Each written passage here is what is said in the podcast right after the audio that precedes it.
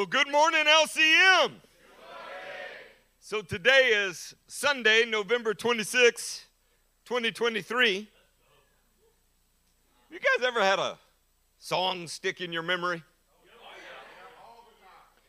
Songs are kind of odd that way, huh? They sometimes come back to you after an absence of many years, and you don't know why they're stuck in your mind the way they are. That sexy grandma in the front row is my wife. My wife can hear a few words from any song in the 80s, Any. and immediately pick up the rest of the song and the lyrics. It's always been shocking to me. The funny thing is that she can even recall those lyrics without ever really considering what they mean. Uh, have you ever thought through Bohemian Rhapsody or where you at, Bosch? Sweet Emotion by Aerosmith? I mean, you can recall and sing lyrics that you haven't heard in years, and you really didn't think even about what it meant. I know when Charlie and Joe got saved, when I got saved, we got rid of all of our music because it wasn't as innocent as we thought it was. I have a 20 year statute of limitations on music, by the way. If, if it's 20 years old, then, you know, it's been absolved. Uh, did you guys know that there's an unforgettable song detailed in the Torah? Unforgettable. It's a song whose lyrics have intense and profound implications for all of human history. Today, our message will be titled Remembering the Unforgettable Song, because it really is how the Apostle Paul wrote Romans 11. He remembered the lyrics of an unforgettable song, one that he had learned as a child, but didn't understand until after his encounter with Jesus. So, do you guys remember our Wednesday midweek service this w- past week? Wednesday! The sermon was entitled En Christos, or In Christ.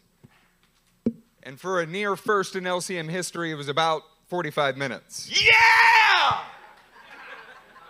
That was despite the fact that the sermon started by recapping Sunday's message, Underground Railroad. Now, we're about to let you in on a secret that you weren't aware of. The reason it was 45 minutes is that it was the intro to what we're speaking on today. We just divided it up. See what we did there? Given that was the intro to what we're speaking on today, it might be important that you remember certain aspects of it. Given that, you should remember that there was a connection between Paul's statement in Romans 9 that he could wish he were cut off for the sake of his people, and Moses' example in Exodus 32 and Deuteronomy 9. The connection was namely that these men were motivated to ensure God's name was glorified and held in high regard, even in the sight of the nations around. Look, engaging with this began to shape into us a greater understanding of what it means to be in Christ or en Christos. Like more than just a churchy saying, but understanding what that actually means. Now, you'll remember that that phrase is something the Apostle Paul used no less than 84 times in his writing. Furthermore, we examine the need to be personally baptized in the Spirit, the desires of God, and the character of God in a more full way. We even began to examine Acts 2 and realize that it has not nearly reached the fullest completion of the baptism of the Spirit that was promised by the prophet Joel. Romans 11 spoke of Paul and Paul speaking in Christ, in the very Spirit of Christ. He got to the place where he was moved to song while writing a letter. Now, what was it that moved him? He was writing about the redemptive plan of God for Israel.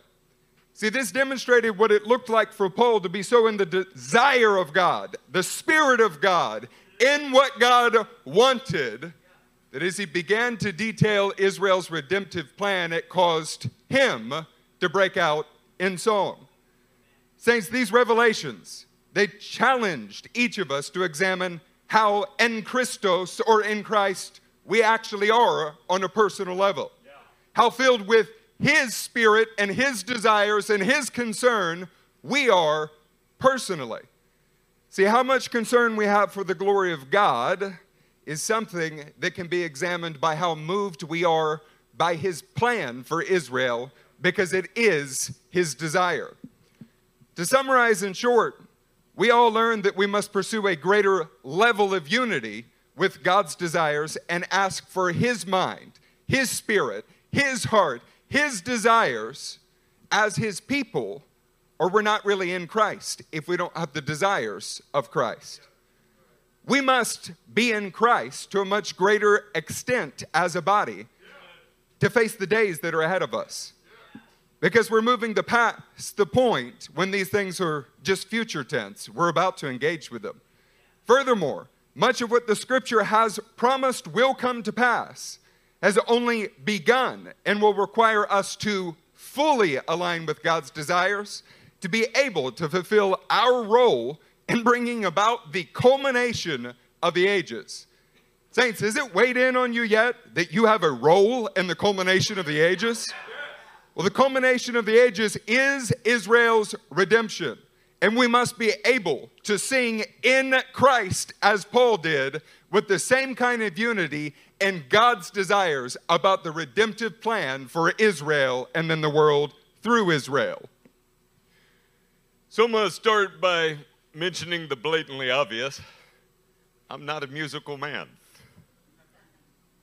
You may remember that one of the things that triggered the message in Christos was the idea that Paul broke into song after writing nearly 11 chapters.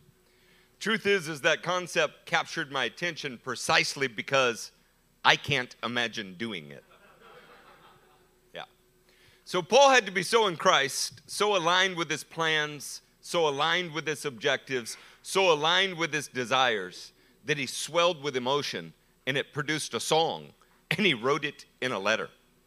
You know, what I didn't realize was much like Vanilla Ice, who borrowed his most famous riffs from David Bowie, or many other artists who did the same thing. Paul was sampling an earlier song, even more famous by an inspired composer. Do y'all know what sampling is? Now, it's important that you don't get upset when I say that about Paul. I mean, Everybody got upset when Milli Vanilli did what they did. Bop, bop, bop, bop, baby. MC Hammer, who sampled Rick James' work, don't look into that. The truth is, its original composer wanted the song to be remembered. And God said that the song, God said that the song was unforgettable.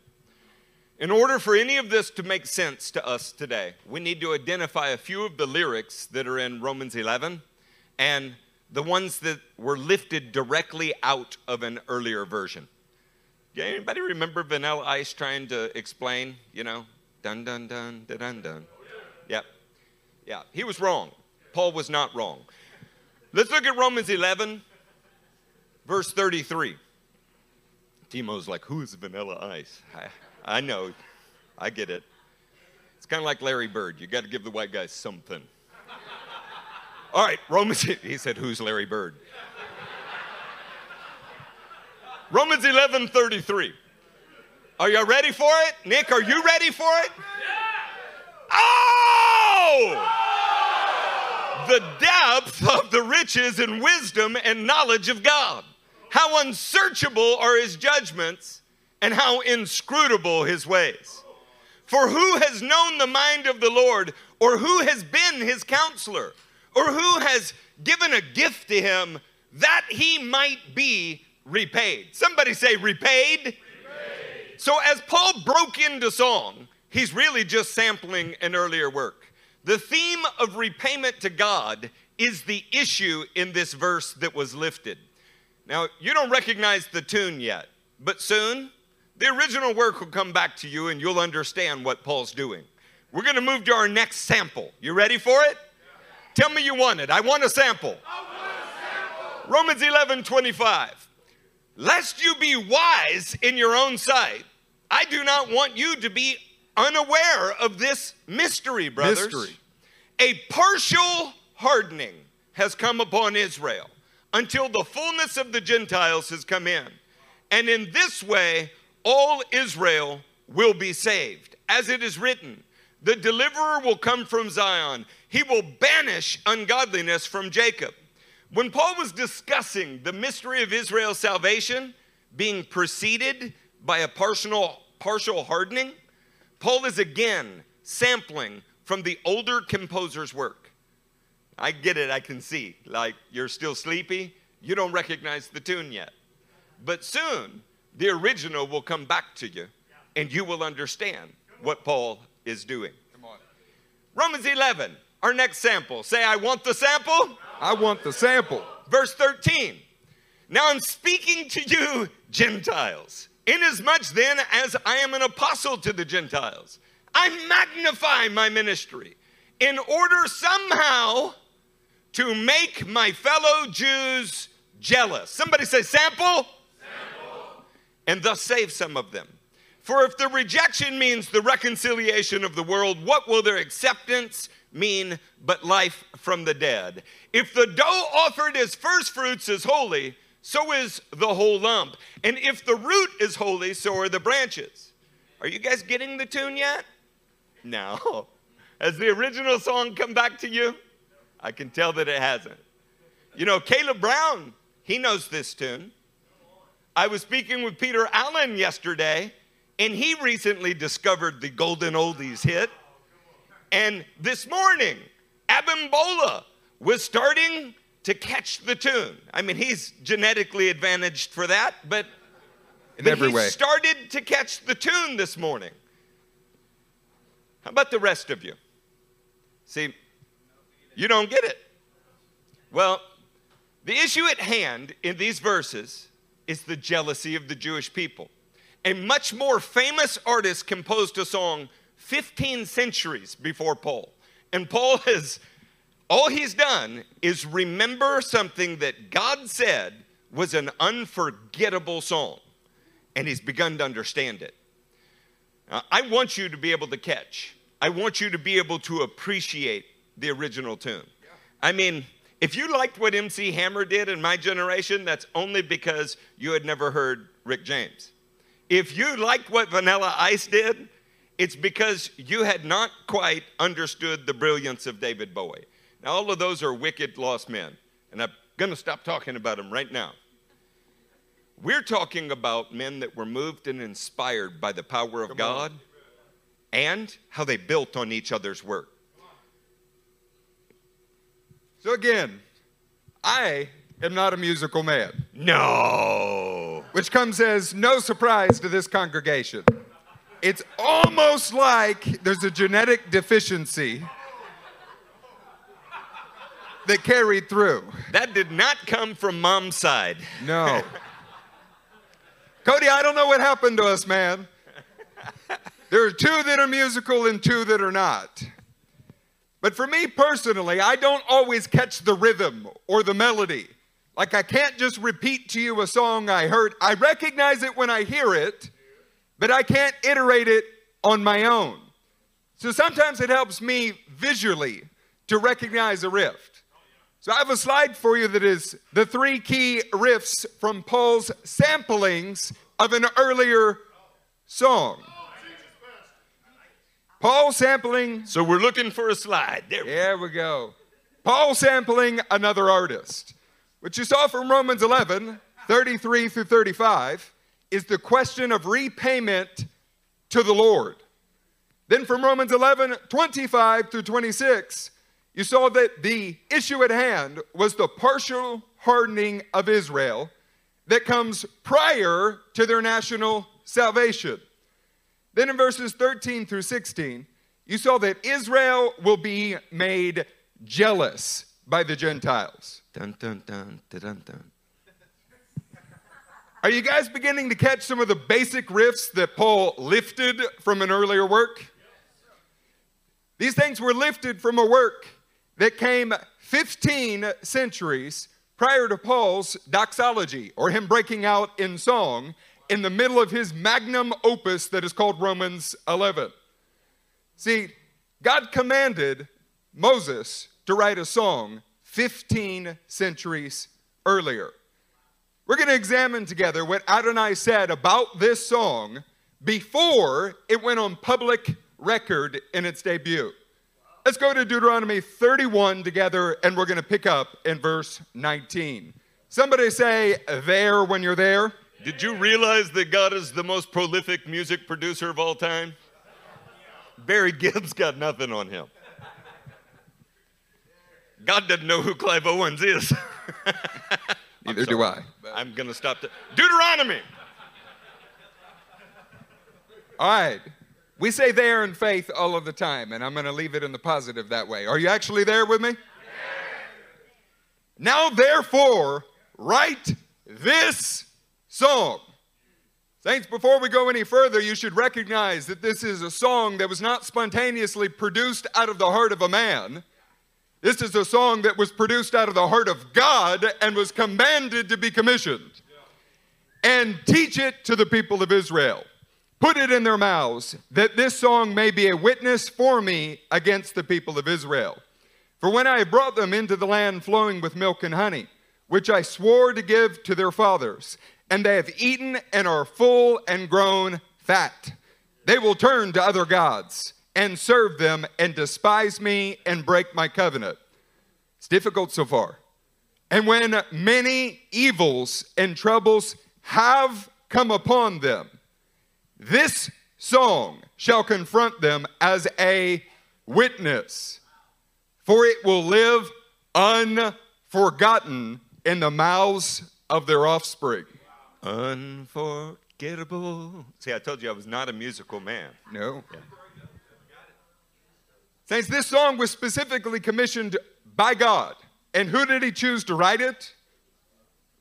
Moses. Wait, what's wrong with you people? You're not awake this morning? Somebody who say did Moses. He choose to write it? Moses. Say Moses again. Moses. Cody, can you say Moshe from the back? Out of everybody that could have been chosen, he chose the prophet who spoke to him face to face. I mean, the prophet that is said to be a prototype of the Christ. Like there will be another prophet like you, Moses. Now consider the parameters of the song for a moment. I mean, we got a few in the room that are creative. On the drop of a hat, Peyton can produce a song in about 12 hours for the next service. But the song was said by God to have to be unforgettable.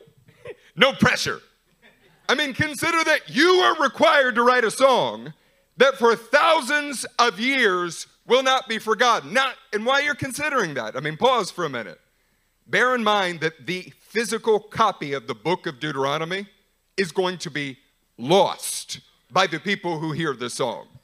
And yet, the song itself is to be unforgettable. Almost as if you might remember the lyrics to something, even if you forgot where it came from. Like other songs, the lyrics would reside within the memory of the people, even if they didn't really know what the lyrics meant or were in such bad shape that they forgot where it came from. And forgot, in fact, God would arrange triggering events in the future of Israel that would cause those lyrics to come back to their mind, but with a fuller revelation of what it actually meant.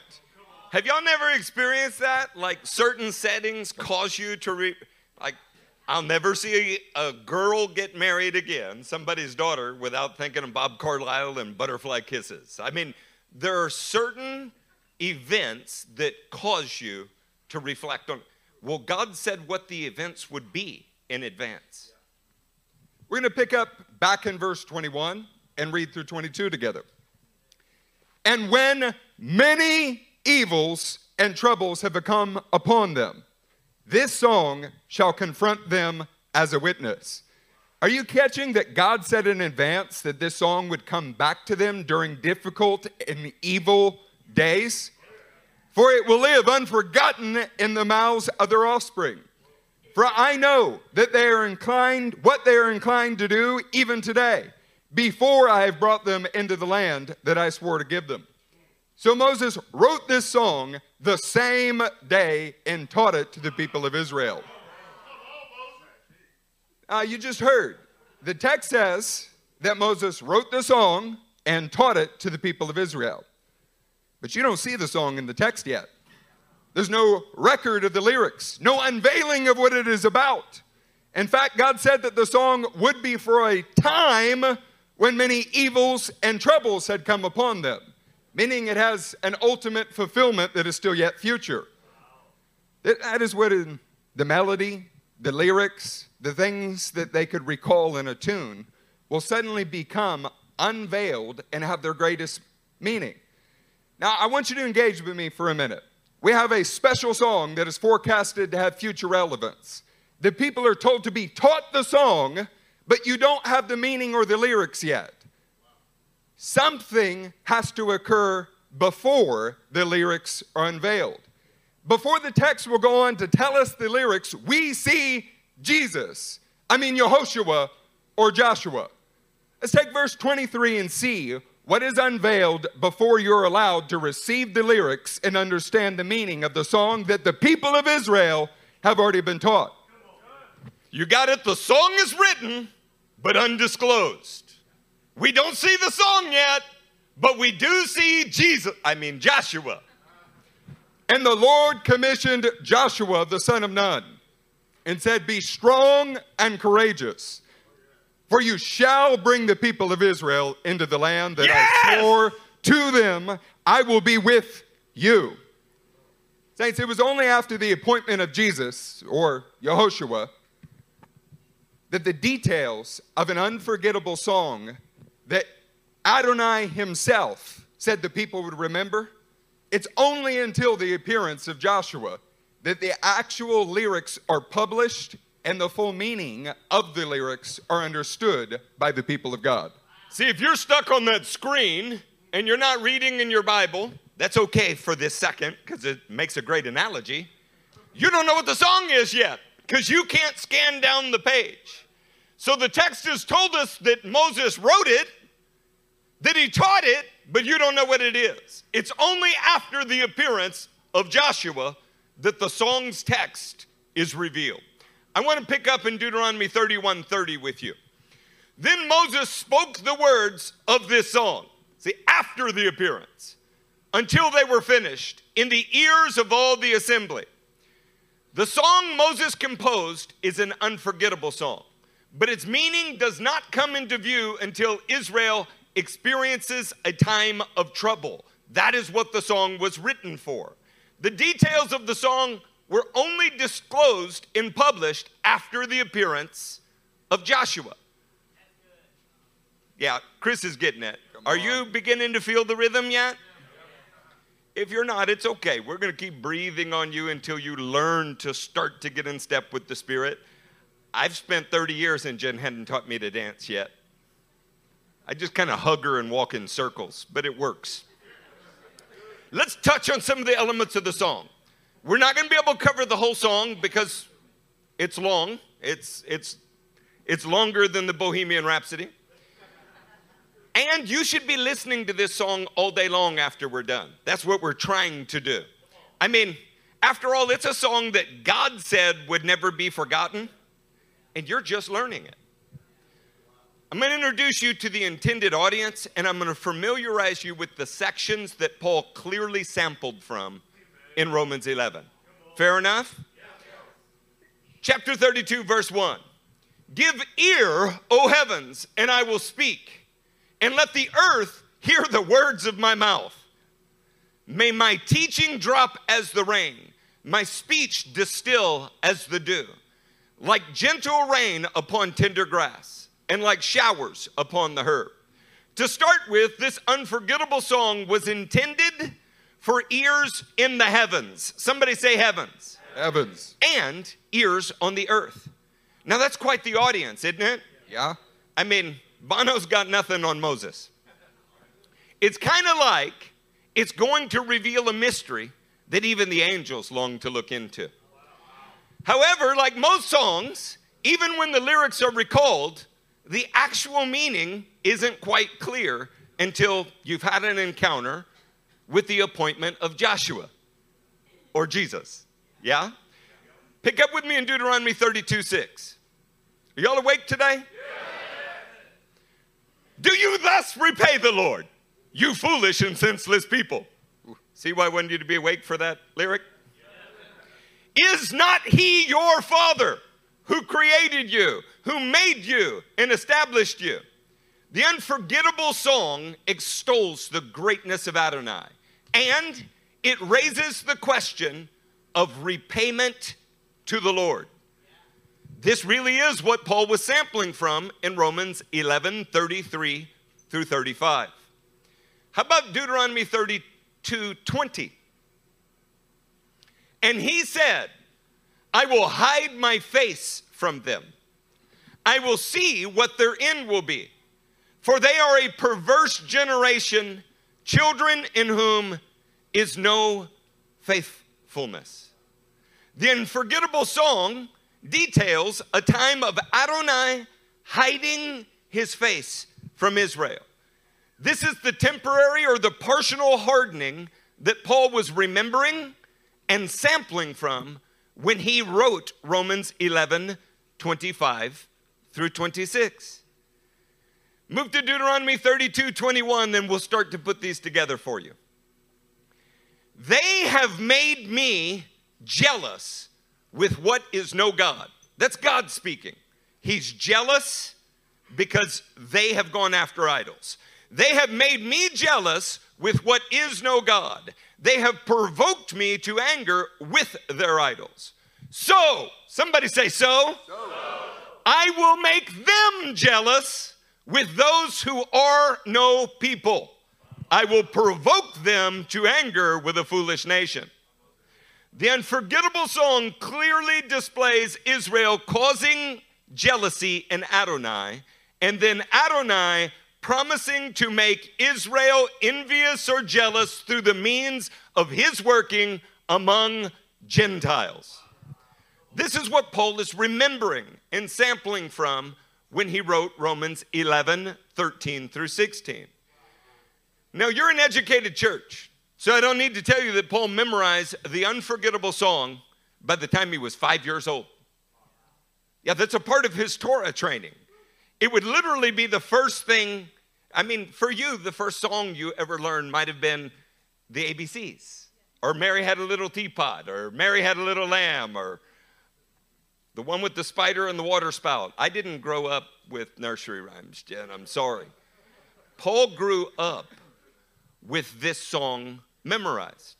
I don't need to tell you that Paul knew the melody and that he could recall the lyrics, but the scripture displays that he didn't really know what they meant until after the appointment of Joshua, I mean, Jesus. I don't need to tell you that Paul was recalling the song when he produced his own magnum opus in Romans 11 because we've just displayed it. I don't need to tell you that Paul, recalling this song, caused him to burst into his own doxology, extolling the brilliance and wisdom of God. I don't need to tell you that because you already know all of those things. Instead, Judah's going to show you a slide with one for one parallels so that you can appreciate what Moses announced in advance and the way that the lyrics came to have special meaning in the life of the Apostle Paul. All right, so we're going to take another visual aid for the rhythmically impaired. Paul sampling Moses' unforgettable song. So you'll notice that in Romans 11 33 through 35, the question is about repayment to the Lord. In Deuteronomy 32, verse 6, the question is also about repayment to the Lord. The import would be that no man, not Jew, Gentile, any nation, has ever been able to repay God, so a mysterious act of grace must be required. Romans 11, 25 to 26, the partial hardening or temporary hardening of Israel that is prior to their national salvation. You notice that in Deuteronomy 32, 20, the partial hardening of Israel or him turning his face for a time is just prior to their national salvation.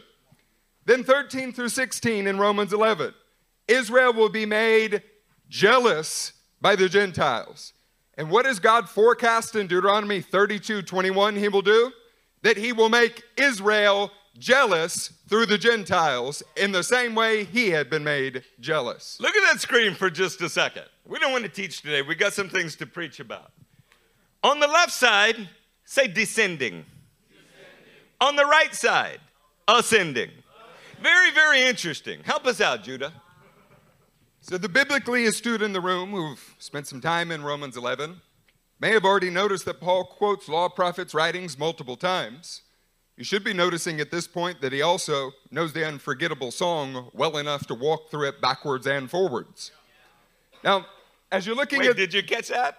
Backwards, descending, forwards, ascending.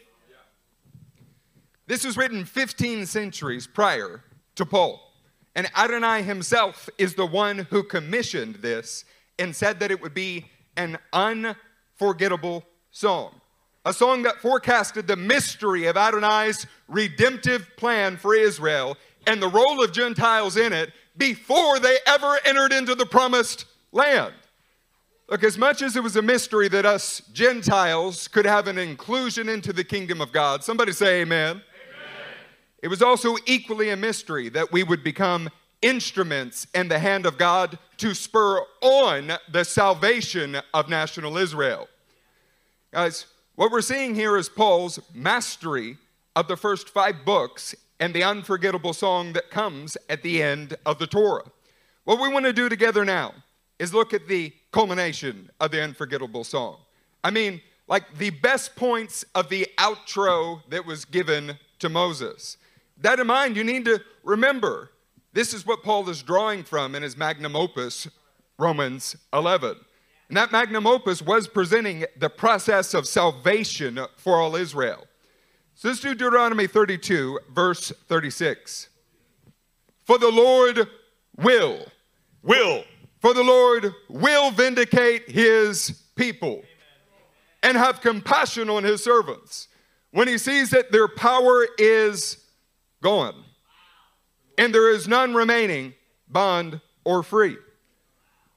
Saints, you have all of the time in the world to go back over your foundations teachings. And we don't have time to retread ground like Daniel 7 and other places that we already have. But for this morning, you should know that the unforgettable song, well, it's during the times of the greatest evil and trouble when their power is gone that it is fully revealed and has its fullest manifestation.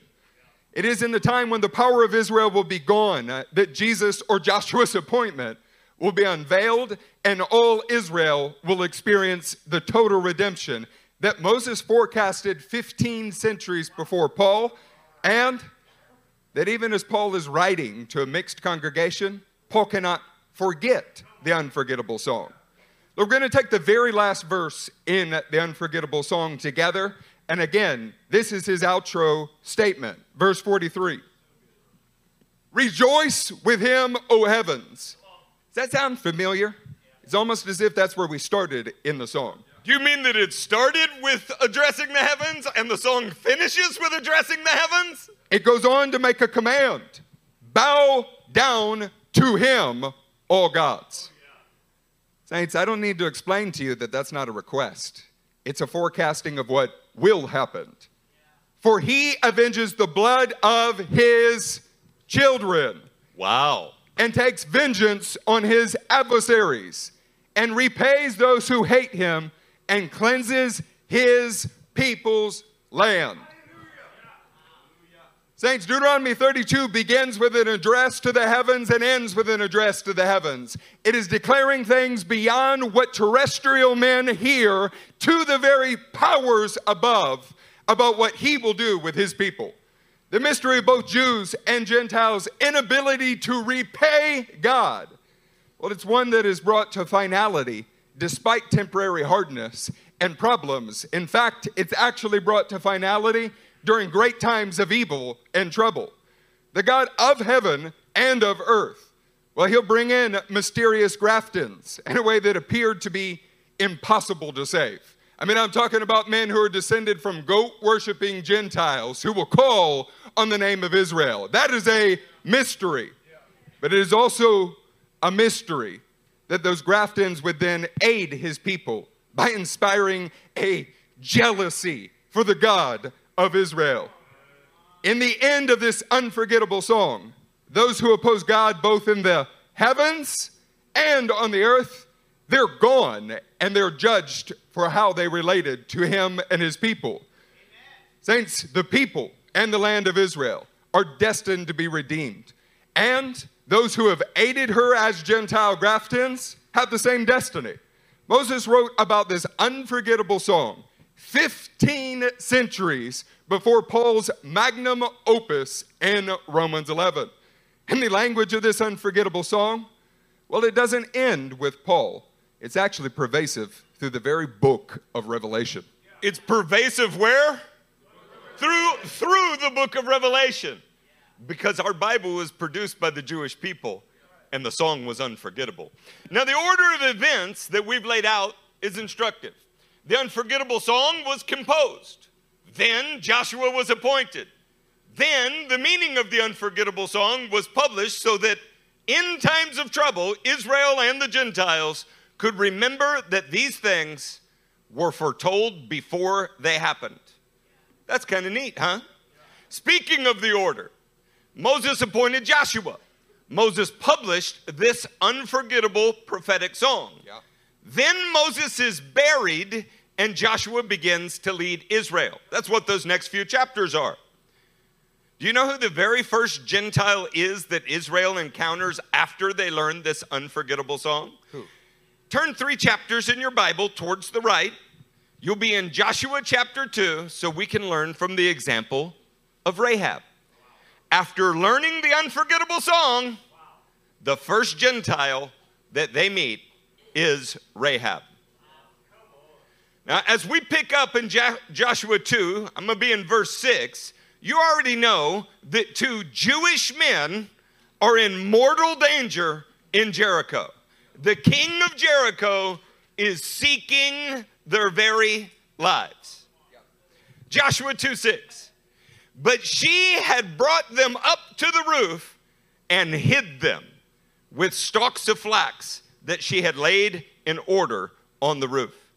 You know, perhaps the most important detail that we can glean from Rahab is that she offered shelter to Jews when their very lives were in danger. I mean, she took them into her home and hid them in her personal space. So, I don't know, something seems wrong with you guys this morning. If you are taking notes, you're going to want to note that Rahab took Jews into her home and hid them. Somebody tell me that you're awake. All right. You're going to want to follow along with this. Okay? We're already working to sing you a tune. Don't make us dance for you, too. I'm just going to ask a question that might help your attention. When you meet the King of Israel in all eternity, would you like that to go well for you? Or would you like to be ashamed? No. So, as I hit this next section of Joshua 2, I suggest that you take note of what we're covering because it might just help your eternal state. When all else fails, appeal to their personal interest. Yes. That'll get your attention. Before the men lay down, verse 8, she came up to them on the roof and said to the men, I know that the Lord has given you the land, the land! And that the fear of you has fallen upon us, and that all the inhabitants of the land melt away before you. So Rahab, as a Gentile, knows, as a clear personal conviction, I mean, she's declaring it and acting upon it, that Adonai has given the land to Israel. Now remember, they just crossed over and they haven't conquered much yet. In fact, Jericho's the first to fall. But she is reaffirming the promise to these men that God made to Israel. And she advocates for Adonai's ultimate outcome even before it even looks like the land is in Israel's hands. So if you're taking notes, Rahab affirmed that the Lord has given the land to Israel. There was no arguments over who was there first. There were no demographic studies. There's only two Jews there, but Rahab knows it belongs to them. Yeah. So Rahab even recounted the drying up of the Red Sea. Uh, she recounts the Exodus. She recounts the elimination of two Nephilim kings. Now we're going to pick up in Joshua 2:11. As soon as we heard it, our hearts melted. This is Rahab speaking. And there was no spirit left in any man because of you. For the Lord your God, He is God in the heavens above and on the earth beneath. Okay, get this. Without a Bible, without any record of somebody preaching to her, this Gentile knew and declared that Yahweh, Israel's God, was God over the heavens and the earth. If you are taking notes, Rahab declared that Israel's God is the God of heaven and earth. Where have you heard that before? Look, we're going to move down to verse 12. Now then, Please swear to me by the Lord that as I have dealt kindly with you, you also will deal kindly with my father's house. And give me a sure sign that you will save alive my father and mother, my brothers and sisters, and all who belong to them, and deliver our lives from death. And the men said to her, Our life for yours, even to death. If you do not tell this business of ours, then when the Lord gives us the land, we will deal kindly and faithfully with you. Now, while you're reflecting on that statement, remember Rahab is a Gentile. Moreover, Rahab is a Gentile prostitute. But this Gentile prostitute knew that the only way to receive kindness was to deal in kindness toward the people of God, that is, Israel. Sounds like I would like this Gentile prostitute to preach in most churches instead of their pastors. Look, this was well, done. There's already prostitutes preaching behind most pulpits. At least this, that one's not lying about it. Now remember, this Gentile prostitute is showing kindness to Israel in contrast to her city, in contrast to her ethnic and national group, who are currently looking to do the people of Israel harm, searching for their very lives. Guys, this required Rahab to offer her life in protection of their lives. Meaning that dealing in kindness toward Israel was at the risk of her own life, but it is what caused the God of Israel to deal kindly with her and her family and spare her lives. Look, I hope you're catching on, and you should be taking notes. You might write down that Rahab offered her life in protection of Jewish lives and was dealt kindly with by the people and God of Israel because she dealt kindly with them. You'll want to keep going? So, between those verses and the one that we're about to read, Rahab aided the Jews in their escape by lowering them with a rope from her window. She even gave them instructions on how to evade their pursuers. Then she was instructed about a sign of or the oath that they had just taken. Sign, oath, covenant, all is the same in this text. That she had made with the people of Israel. Look at Joshua 2:18. Behold, when we come into the land, you shall tie this scarlet cord in the window through which you let us down. And you shall gather into your house your father and mother, your brothers, and all your father's household. So, what's happening is Rahab put a sign, a scarlet cord, a tikva in Hebrew, in the very same window that she had used to see the deliverance of the first two Jews she encountered. You get how the location is the same there? Tikva has a double meaning. It's both a scarlet cord in this text, and it happens to be the Hebrew word for hope. Most people only glean that it represented Rahab's hope of being saved. But in reality, it represented the hope that she had already expressed in the previous verses, and we asked you to notate. Namely, the people of God were worth hiding. The land of Israel was given to Israel by God. The God of Israel is the God of the heavens and the earth. Dealing kindly with Israel causes you to be dealt kindly with by the God of Israel. Yeah. Rahab actually entered into covenant with God by entering into covenant with God's people. The sign of Rahab's salvation was that she believed in the hope of Israel. If you're taking notes, Rahab had hope through the promises of Israel.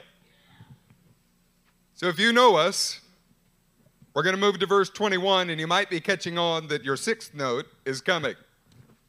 And he said, According to your words, so be it. Then she sent them away, and they departed. And she tied the scarlet cord, or the tikva, in the window. Now, if you're in a more dynamic translation like the NIV or the NET, your Bible likely says that Rahab agreed or committed to these things. That would be because that is the general meaning of the phrase. In the context of the passage, however, there's a remez at work in Rahab's words. What's a remez? A hint. According to whose words? According to your words. As in the words that were given to Israel, and then she follows it up with, So, be it. Be it. Who is the recipient of the oracles of God?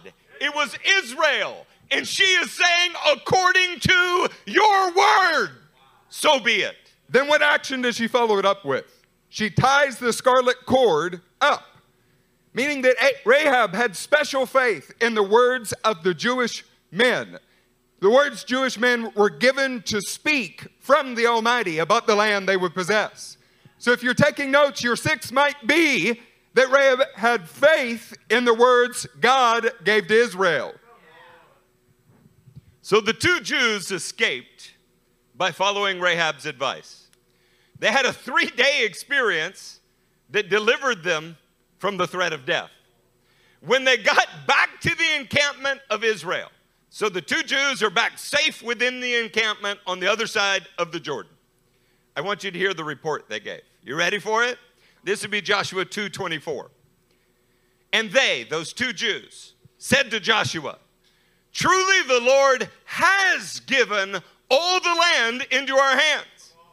And also all the inhabitants of the land melt away because of us.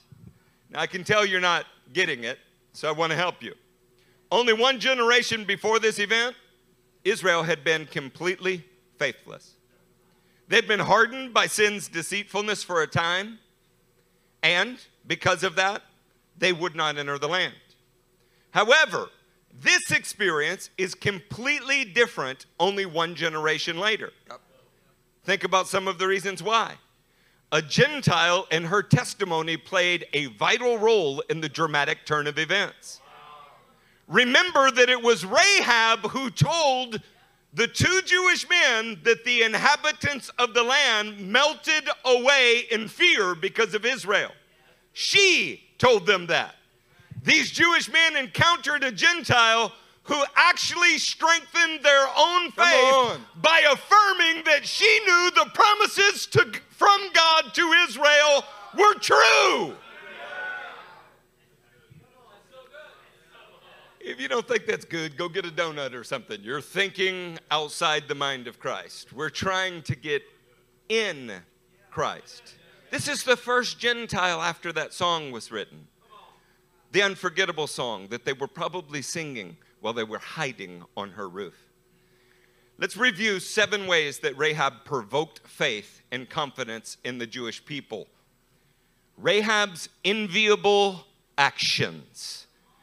If you hadn't got it, we asked you to take those notes because there should be some parallels in your life. Number one, Rahab took Jews into her home and hid them. That's enviable. Anybody read the story of Corrie ten Boom? Come on. Number two, Rahab affirmed that the Lord has given the land to Israel. That was in advance of them taking the land. Number three, Rahab declared that Israel's God is the God of the heavens and earth. Number four, Rahab offered her life in protection of Jewish lives and was dealt with kindly by the people of people and God of Israel because she dealt kindly with them. Number 5. Rahab had hope through the promises of Israel. Number six, Rahab had faith in the words God gave to Israel. Number seven, and my favorite, Rahab strengthened the faith of Jews. Is anybody awake in here? You starting to catch the drum beat? So, in hearing excerpts or riffs of the unforgettable song, as well as Paul's samplings of those certain riffs, he likely picked up on the fact that we have a role to play. I mean, you got a, a job in the mystery of Israel's redemption. Our hope is that your newfound engagement with the very first Gentile described after the revelation of Joshua or Jesus and the unforgettable song, well, it is giving you a clear picture of what it means to fulfill your role as a Gentile in Adonai's plan. Even if you don't get it now, our hope is that a certain melody is starting to seep into your soul and these lyrics will come back to you during days of unparalleled evils. Now, in the intro to this message, when we began to plant seeds that were intended to help you understand today, my father briefly touched on the true conditions upon which Pentecost will arrive at its ultimate fulfillment. And it's important that we review it so that we fully understand the cost involved in things like the Ittai doctrine that we've been preaching on, and the measure by which we will be judged on that day. Let's begin just after the verses that you, as crazy charismatics or Pentecostals, all already know. We're going to hop in to verse 30 of chapter 2 in Joel, just after the proclamation of the outpouring of the Holy Spirit, to see what accompanies the day that that is fully manifested. Somebody say there as you're getting there. I'm going to begin in verse 30. And I will show wonders in the heavens and on the earth blood and fire and columns of smoke. The sun shall be turned to darkness and the moon to blood before the great and awesome day of the Lord comes. And it shall come to pass that everyone who calls on the name of the Lord shall be saved. For in Mount Zion and in Jerusalem there shall be those who escape, as the Lord has said, and among the survivors shall be those whom the Lord calls. Guys, this morning, it's unfortunate, but we don't have time to teach you the book of Joel. You should be aware, though, that men from the majority of the nations in the world will attack the people of Israel and be in the process of breaking their power completely just prior to the national baptism in the spirit of all Israel, just like the unforgettable song said. Those armies will be completely destroyed, those who attacked Israel, during the events of the coming of the Lord. However, Joel, Isaiah, Zechariah, Amos, and the other prophets, they let us know that there will be survivors among those in the nations who did not participate in the attack on Jerusalem. Okay, so they're they're now staring intently. and that's good. We don't have a great deal of time, but those nations and men from every nation will do it that march on Israel, they're going to be destroyed. But not every man in the nations marches on march. Israel. And those survivors there's a criteria by which they're judged. So, where we're going, we're going to go to chapter 3, verse 1. And you're going to find out what the criteria of judgment is for surviving Gentiles. For behold, in those days and at that time, when I restore the fortunes of Judah and Jerusalem. Never if, always when. I will gather all the nations. Saints, you should remember that phrase all the nations, and bring them down to the valley of Jehoshaphat, and I will enter into judgment with them there. On behalf of my people and my heritage, Israel, because they have scattered them among the nations and have divided up my land. Saints, all the nations of the world all those that are surviving after the initial arrival of the Lord. They will be brought to judgment over three main issues. Somebody say, three main issues. Issue number one God's people, Israel, meaning he will enter into judgment with them about how they treated Jews.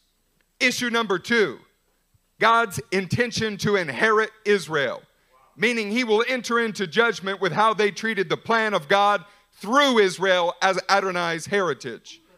Third issue God's land, meaning that he will enter into judgment with the nations over how they treated the very specific land of Israel that God both designated for his people and caused his name to personally dwell in forever.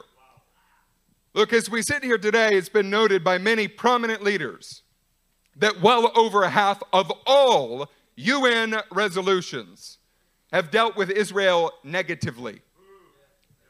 Guys, this is because the nations hate the God of Israel. They hate the people of Israel. And they most of all hate the plan to redeem the world through Israel. It's almost like the nations of the world have forgot the unforgettable song and our role in its description. Judah, we really could offer evidence of that truth in unending succession for hours. But we're 56 minutes into a message. The point that we're trying to drive at today is that it's time to remember the unforgettable song. It's time for us to embrace our role in the mysterious salvation of Israel. Rahab gives us an excellent model by which we can perform our role. By the way, Joel Joel is not the only one who spoke of the criteria for the judgment of Gentile nations. No, no, he's not. Turn in your Bibles to Matthew 25 and hear Joshua, I mean Jesus, teach us how he interpreted Joel chapter 3, verses 1 through 2 that Judah just read you. Keep in mind, when you get to Matthew 25, that Jesus has just taught about the distress and troubling times, followed by the salvation of Israel in Matthew 24. So, just like Joel 2 talked about distress, troubling times, followed by the salvation of Israel, and then Joel 3 moved to the judgment of the nations, Matthew 24 mirrors Joel 2, and Matthew 25 mirrors Joel 3. Are y'all learning something today? This is Jesus teaching on the criteria for the judgment on the surviving Gentiles from the nations. Y'all ready? Matthew 25, 31. When the Son of Man comes in his glory, so he's already arrived, and all the angels with him, then he will sit on his glorious throne. It could be said that he's sharing his father's throne right now, but he will sit on the throne of David in Jerusalem. That's what this verse is speaking about. Him as an earthly king in an earthly kingdom that is heavenly in its nature because that's where it was derived from. Before him will be gathered all the nations. Have you heard that before? And he will separate people one from another as a shepherd separates the sheep from the goats. And he will place the sheep on his right and the goats on his left. Now, the eschatological sequence of events and the implications, we're an hour into our message, so they're beyond our scope right now. I do want to spend the rest of the day talking about the difference between being a glorified priest at the coming of the Lord and a millennial type of salvation. Those are subjects worth discussing, and Matthew 25 deals with it. But to be honest, most of you aren't ready for it. So, what I want to do is tell you that the point of what we're aiming at right here is the order of Matthew 24 and 25 fits the exact same pattern as Joel 2 and Joel 3. Moreover, the criteria for judging the surviving Gentile nations is the same, it's just expounded upon. Let's listen to the criteria. Did you give food to the Jewish people? Did you give drink to the Jewish people? Did you shelter Jews in your home? Did you provide clothing for Jews? Did you care for sick Jews? Did you care for imprisoned Jews? You see how Rahab prepares you very, very well Yep. for the criteria? Now, if you're alive at his coming, you'll be changed. You'll be glorified. We are speaking about the surviving Gentiles from the nations that were not in Christ, but they also did not attack Israel. The criteria is what you did or did not do for the Jewish people.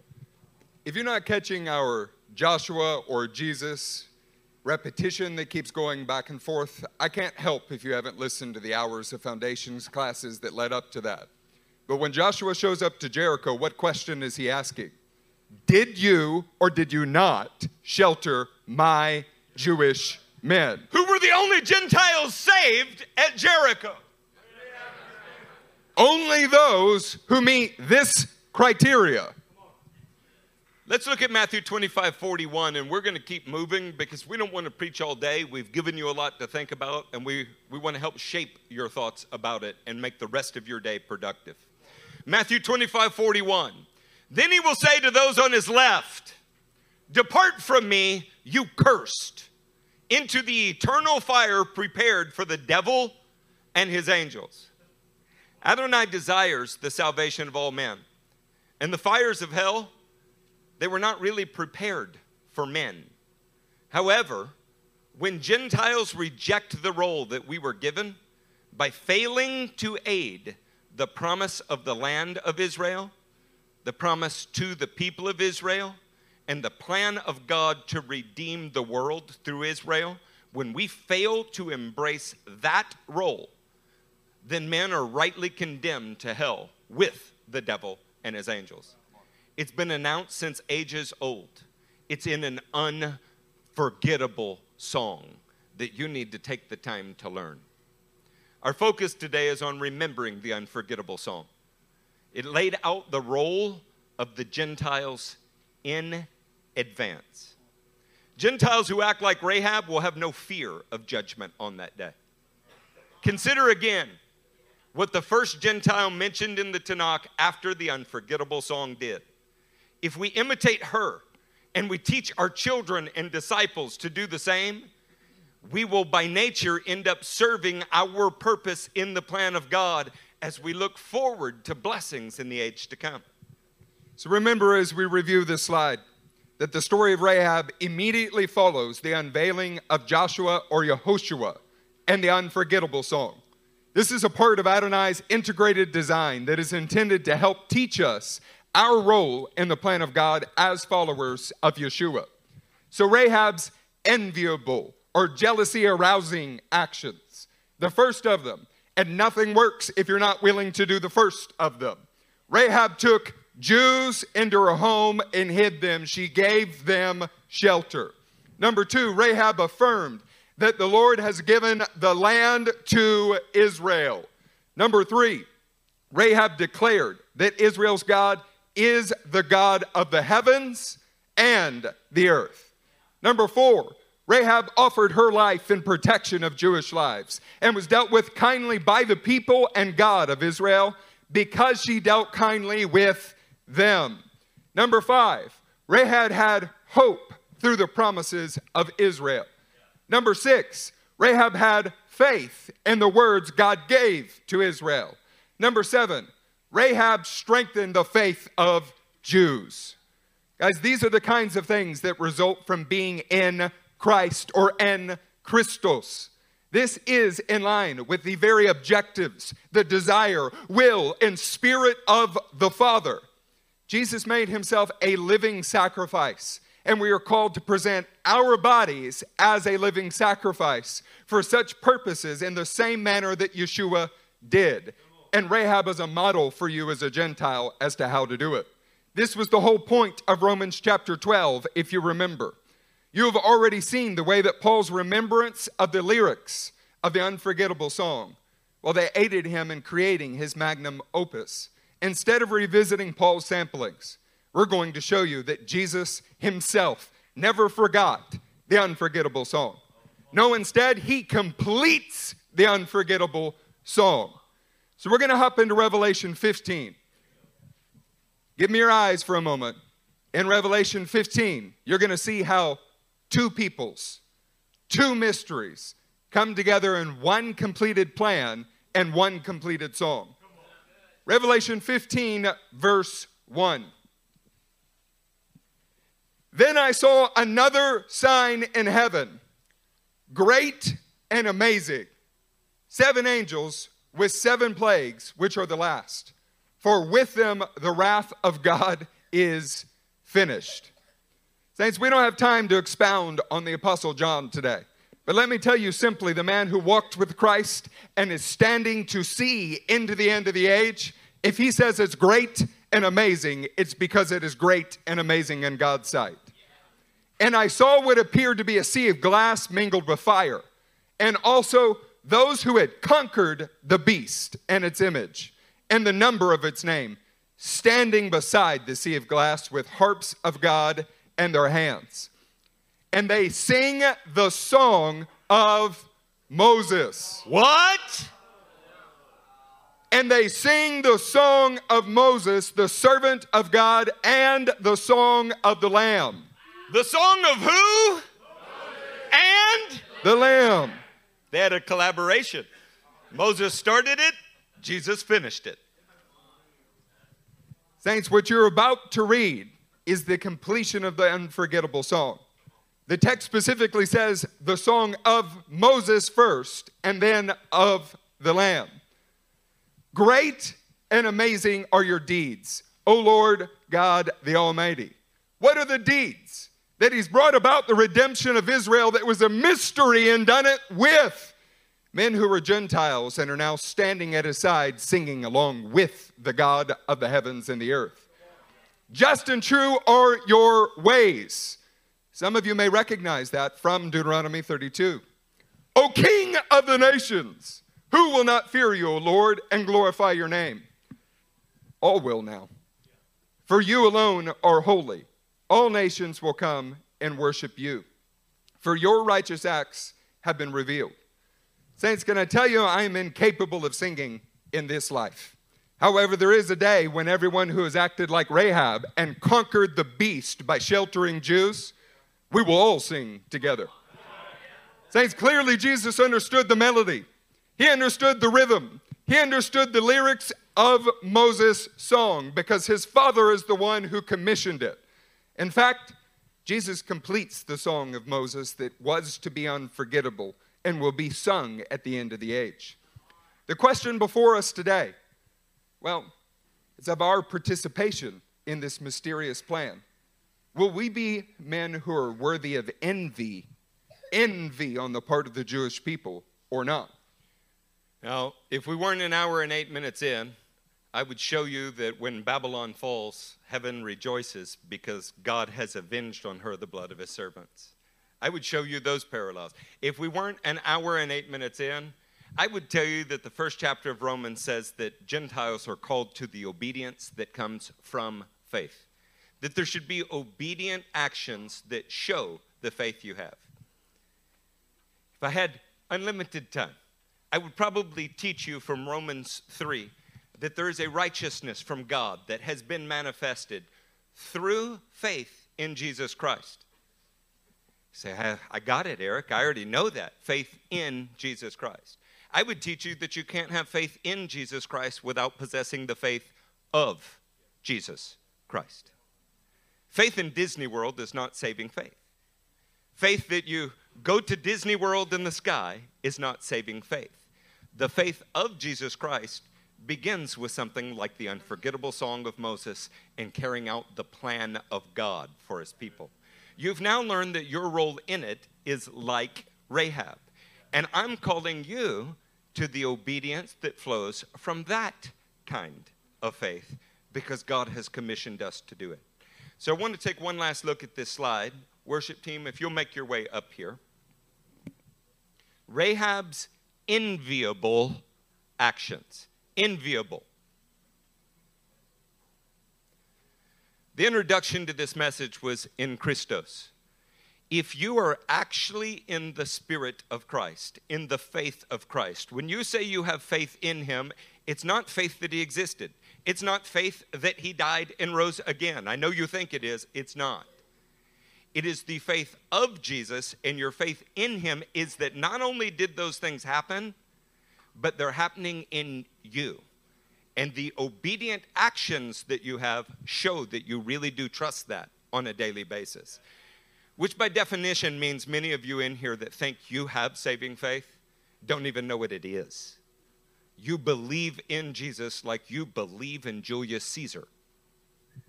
Real historical figures that did real historical things. The kind of faith we're talking about is the same kind of trust that Yeshua displayed in the plan and the God who gave the plan. That is the kind of faith that saves a man not just belief that facts happen. I think Rahab's a good model for us. If you are in Christ, then his spirit will compel you towards certain things. Rahab took Jews into her home and hid them. Could you really be in Christ and not want to shelter, not want to help, not want to risk your life for members of his own race? who gave you the oracles of God? Okay, three or four of you said no. The rest of you are looking at me. I want you to understand World War II was a dress rehearsal for this. Yes. All Christians everywhere would like to think that they acted like Jesus. Did they? No. It was easy to just look the other way while you sang songs that Luther wrote.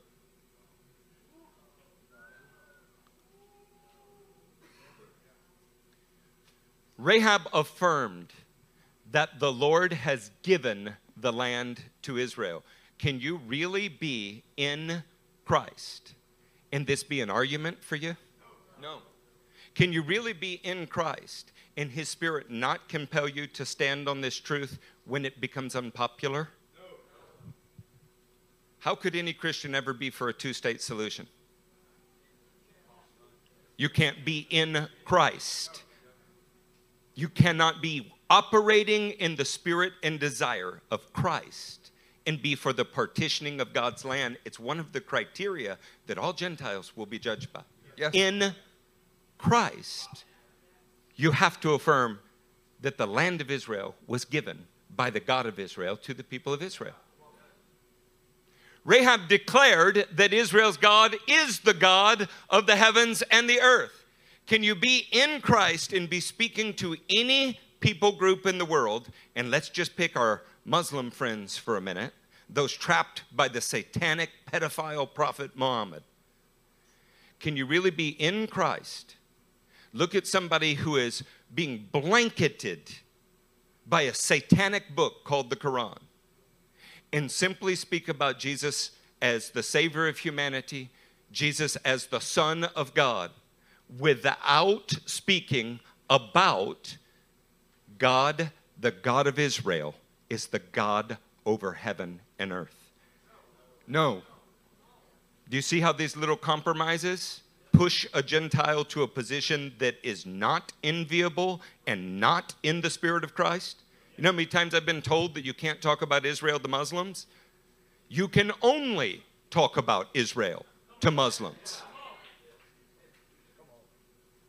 Rahab offered her life in protection of Jewish lives. Focus on the fact that you think she lied, you focus on the fact that she was a prostitute, and you have missed the fact that her life was at risk 100% of the time that she was helping these men. The basis by which Rahab was treated kindly was that she treated God's people kindly. Can you really be in Christos and not risk your life for the ones God cares about? Think through that for a minute. This is going to be tested. In your dress rehearsal every day is how about relatives you don't like? How about anybody you don't like? But the one people group on the planet that you will be judged by most severely for not dealing kindly with are the ones that God elected and said he would save. Rahab had hope through the promises of Israel. These promises were not given to Rahab, they were given to Israel, but her hope, her saving hope, came through believing what God said to Israel about Israel. Can you really be in Christ and have a different view than that? No. Maybe you could be a misguided, half handicapped spiritual son and need to get these things straightened out, but you cannot be in Christos and maintain views that are other than that. Rahab had faith in the words God gave to Israel. We need to be able to look at the Jewish nation in the spirit of Christ and say, according to your words, so be it. Rahab strengthened the faith of Jews. I don't want to answer any more questions about how to witness to Jews. How about you learn to live like Rahab? Not the whoring part. That's funny. You already know how to whore.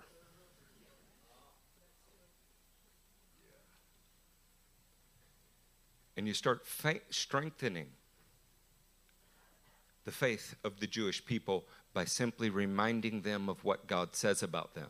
But we need to share Jesus. We need to share. How about you start with what God says about them? So, but I want to witness Jesus. That is witnessing Jesus. Would y'all please stand to your feet?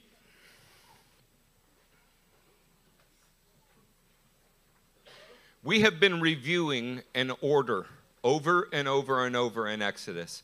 We're at an hour and 16 minutes, and an hour and 20 is about my rhythm. Not in Exodus, in Ezekiel 36. The people return to the land. They begin to be cleansed by the word of God. In that cleansing with the word of God, it reveals stony hearts. Those stony hearts are then given to be hearts of flesh by the Father. Not because anybody could repay him, not because it was deserved, it is his goodness. It is a work of regeneration by the Spirit. And then after that, God puts his Spirit in them for the purpose of them being able to obey.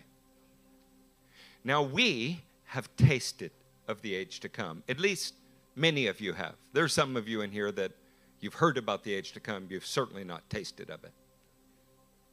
And you have to ask yourself in this process okay well i was drawn into here that's that's cool i'm a member i'm a part i'm in of the gentile version of the land if you will to extend this metaphor but is your heart really completely new or is it just credited with newness because you have an obligation to till the soil of your heart.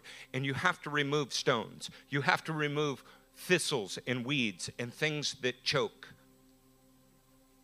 You have to work the soil of your heart. And when you identify stones and you offer them to your lord as a regenerative ongoing work of his spirit he will create new places in your heart. That's what will happen. He has declared your heart new because he is making it new, but you have a role in that. You need to humbly accept what the word says because it can save you. The word planted in you can save you. It's not an automatic done deal. That was a lie that a Gentile made up.